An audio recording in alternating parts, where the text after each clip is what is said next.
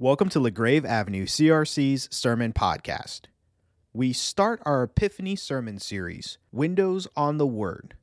In this sermon, we look at the window of Jesus' teaching in the temple.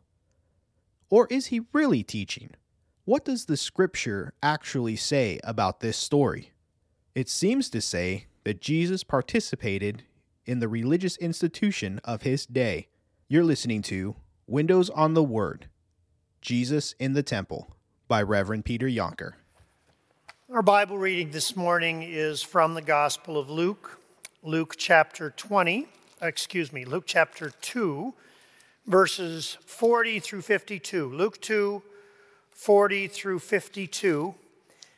And I should say that this is the beginning of a new sermon series uh, that will continue through January and February, so all the way up to the beginning of Lent.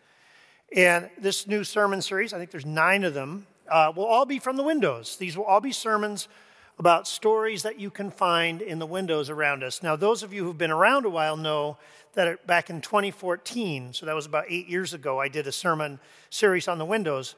But because, as I said to the children, there are 36 stories in these windows. I could do this series and another one and still not repeat. So that's good. And there will be no repeats. These are all new stories.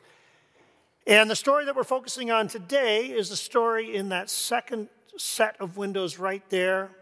It's Jesus as a young man, a boy, really, standing in the temple. If you can't see it, during this sermon series, we have taken the liberty of printing, in this case, part of the window on the front of your bulletin so you can look at that. Because I will be referring to the image as we find it up there in the sermon itself. Jesus standing in the temple, what is he doing there? Listen. And the child Jesus grew and became strong. He was filled with wisdom, and the grace of God was upon him. And every year, Jesus' parents went to Jerusalem for the festival of the Passover. When he was 12 years old, they went up to the festival according to the custom. After the festival was over, while his parents were returning home, the boy Jesus stayed behind in Jerusalem, but they were unaware of it. Thinking he was in their company, they traveled on for a day. Then they began looking among, for him among their relatives and friends. And when they did not find him, they went back to Jerusalem to look for him. After three days, they found him in the temple courts, sitting among the teachers, listening to them and asking them questions. Everyone who heard him was amazed at his understanding and his answers. When his parents saw him, they were astonished. His mother said to him, Son, why have you treated us like this? Your father and I have been anxiously searching for you. Why were you searching for me? He asked. Did you not know I had to be in my father's house?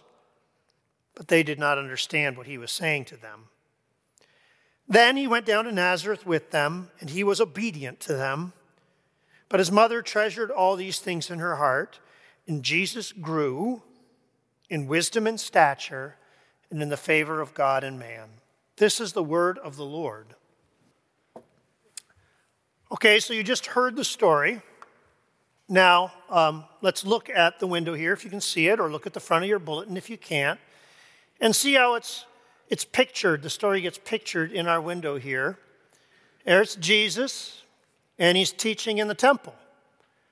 And you can tell that it's Jesus, even though it's a young man, because the halo has a cross, right? You know that in the windows. If the if the, the halo has a cross in it, that means it's Jesus you're seeing. So we know it's Jesus standing there.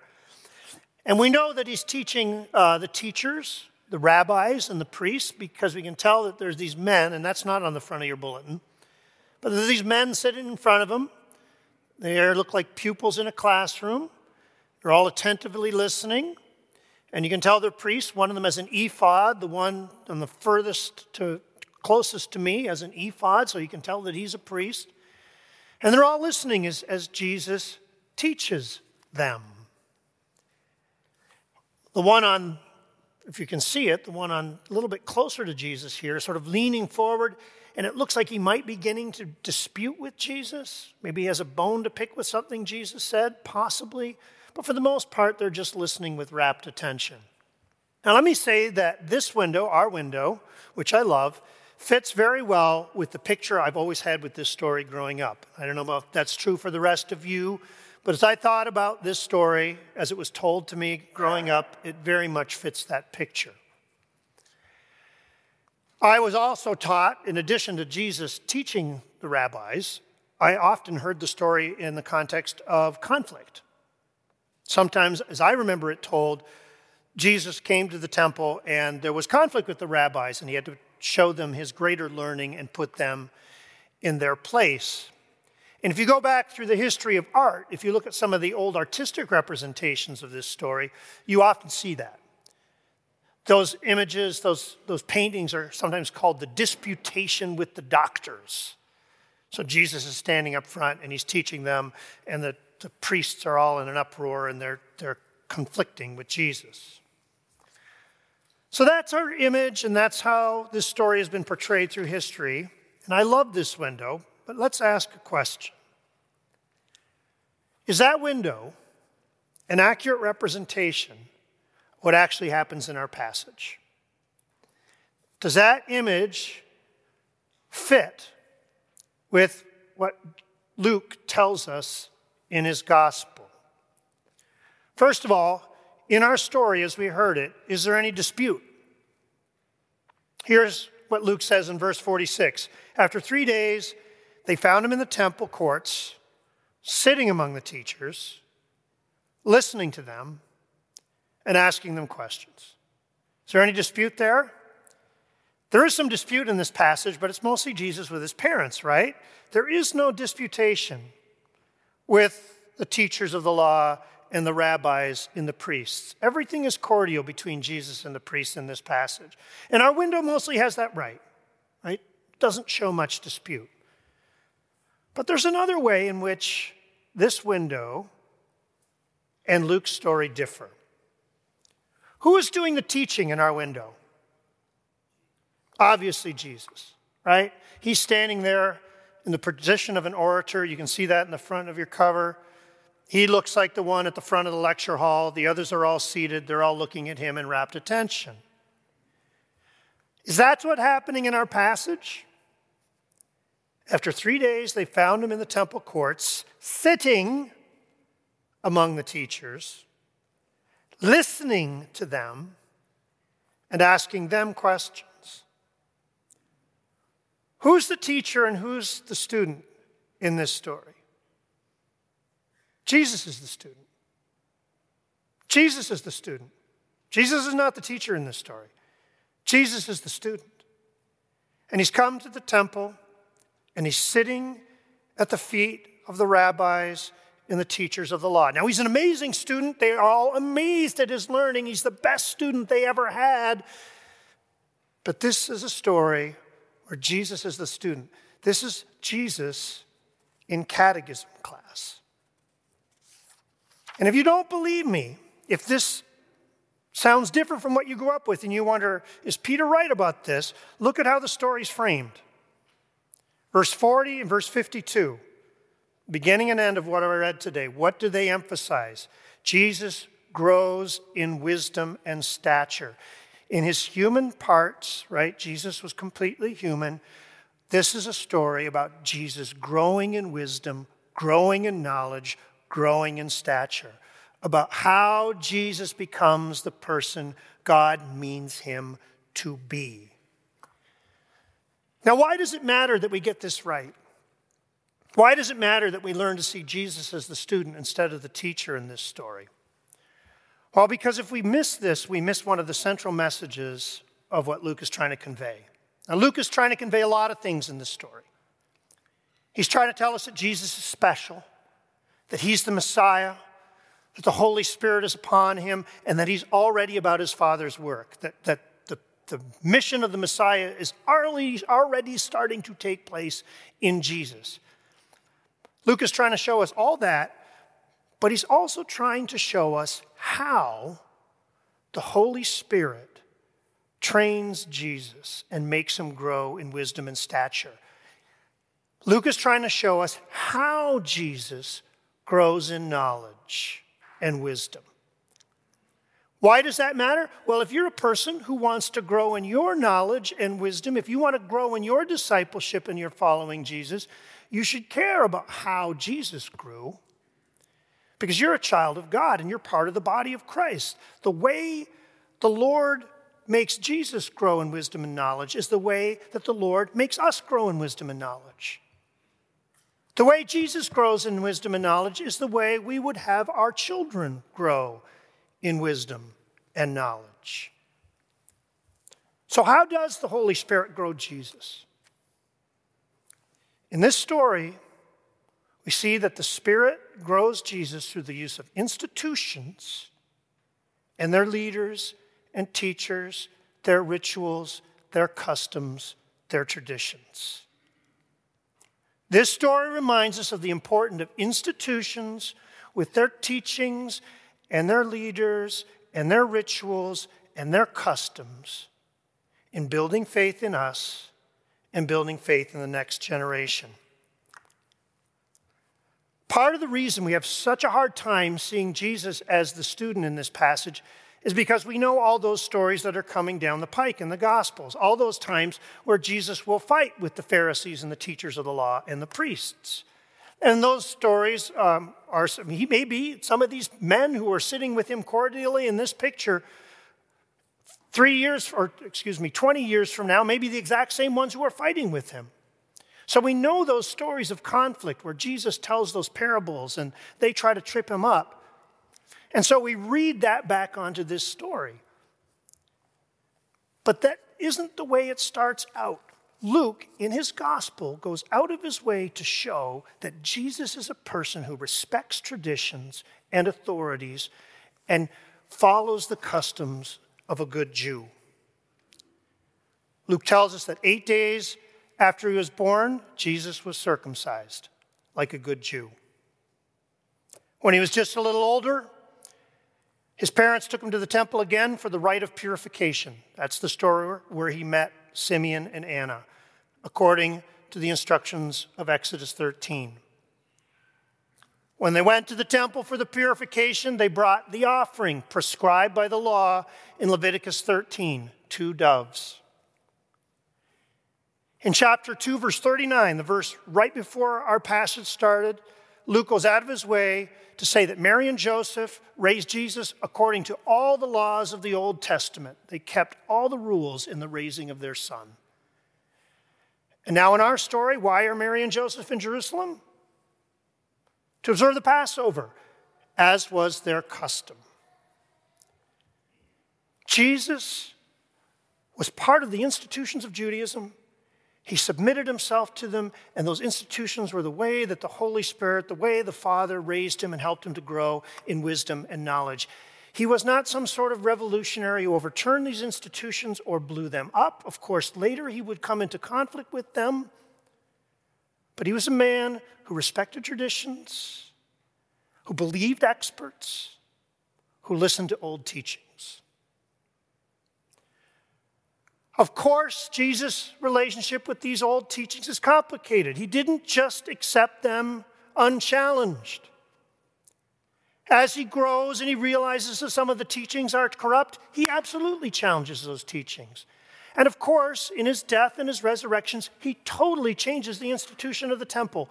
The curtain in the temple where Jesus is standing as a 12 year old will be torn in two at the moment of his death, which will totally change that institution forever. But that moment is not a repudiation of the temple, it is a fulfillment. Jesus is not simply overturning the old ways, he is fulfilling them. What does that mean for us as we think about how we learn and how we grow as Christians? We love, as modern people, uh, when, we come, when it comes to growing and, and becoming fully human, where do we like to look as we seek to grow? Well, our culture teaches us to follow your heart. The locus of growth is you look inside yourself, and if you look inside yourself and follow yourself and are authentic to yourself, that's how you grow. And so you have a lot of young people who go on these journeys of self discovery, right? You go on a trip after you're done high school or after you're done college and you spend six months somewhere, and, and it's a way to sort of reflect in yourself and grow. Now, let me say, I'm not against looking into your heart, nor am I against journeys of self discovery. Okay? There is something good about paying close attention to your inner voice of your conscience. And there is something good about experiencing new things out there in the world. But that is not the only, nor is it the best way to learn who you are.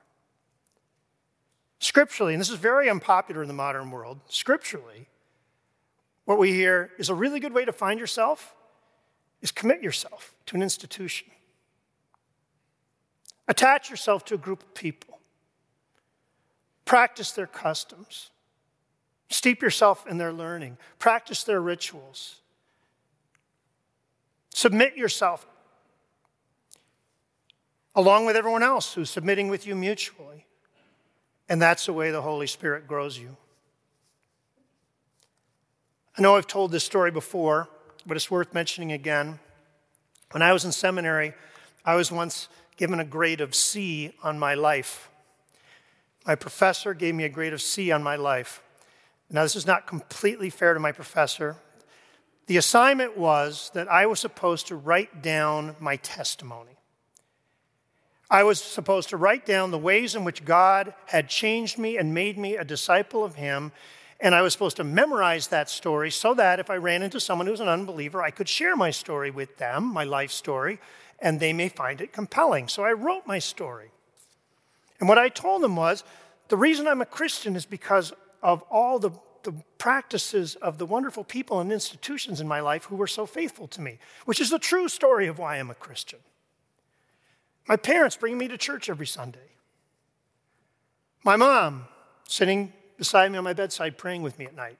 My dad reading the Bible at the dinner table night after night after night, and all of us praying together. My faithful Christian school teachers teaching me that faith fed into all parts of life. My Sunday school teachers with their flannel graph Jesus teaching me those old stories. My faithful ministers, Reverend Solomons and Reverend Van who were good, good guys, who knew my name. So I wrote that up. I said, it was all this that, that made me a Christian, that gave me roots in Jesus Christ. And my professor found it rather dull and gave me a C. Now, my friends who got A's, guess what their lives were like? They did drugs in high school. And they turned around at some point, or their family life was a mess and it was hard. And somehow Jesus helped them through that. And they wrote those stories out, and they were great stories, and they got an A. And it left me wondering if only I had done drugs in high school.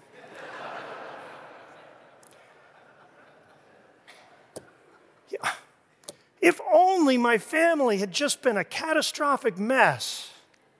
But poor me, God chose to surround me with great people and good institutions where I was connected where I learned. We love stories of large, unexpected movements of God, and those are great stories. And praise the Lord when those movements happen. And there are lots of stories of large, unexpected movements of God in our windows. There's one right beside the 12 year old Jesus. There's Jesus getting baptized in the River Jordan. That's a very different kind of story, right? The heavens open up, and the voice of God says, This is my son in whom I am well pleased. It's a powerful movement of God that is miraculous and spectacular, and it's way more exciting than catechism class. But the Spirit moves in catechism class too. The heavens may not open, but when you participate in the institution and its rituals, the Spirit moves. Through the regular worship of God's people, however that happens, here or online, with you and your family, the Spirit moves. When you and your household bow before your dinner and faithfully pray to your Lord together, the Spirit moves through the institution of the family. In our church school classes, in our youth group meetings, in book clubs and Bible studies, in elders' visits, in committee meetings, when we recite the Lord's Supper together, excuse me, when we recite the Apostles' Creed together, when we eat the Lord's Supper together, the Spirit moves. And we are grown in wisdom and in stature and in our likeness of Jesus Christ our Lord. As we move into this new year, I sincerely hope that you will have moments where God moves in your life in spectacular and ways that are, that are, that are unmissable, vivid ways, like the heavens opening up and the voice of God speaking to you. I sincerely hope you have some of those moments. But I also hope that you will find many, many moments where you attach yourself to the great institutions that God has put in your life, and that you will contribute and receive, and that through those institutions, the Holy Spirit will grow you. Amen. Thank you, Lord, for this body, these people. Lord, we complain about the church sometimes. Sometimes we do it a lot. And Lord, we know that um, there are many stories of institutional failure in our families and in our churches and, and in the, the institutions that you've given us, Lord. But Lord, there is also grace. Lord, I pray that you would make your church strong, that you'll make our families strong, that you'll make our schools strong, and that in all these places your spirit may move and your people may grow. In Christ's name, amen. Thank you for listening to LaGrave Avenue CRC's Sermon Podcast.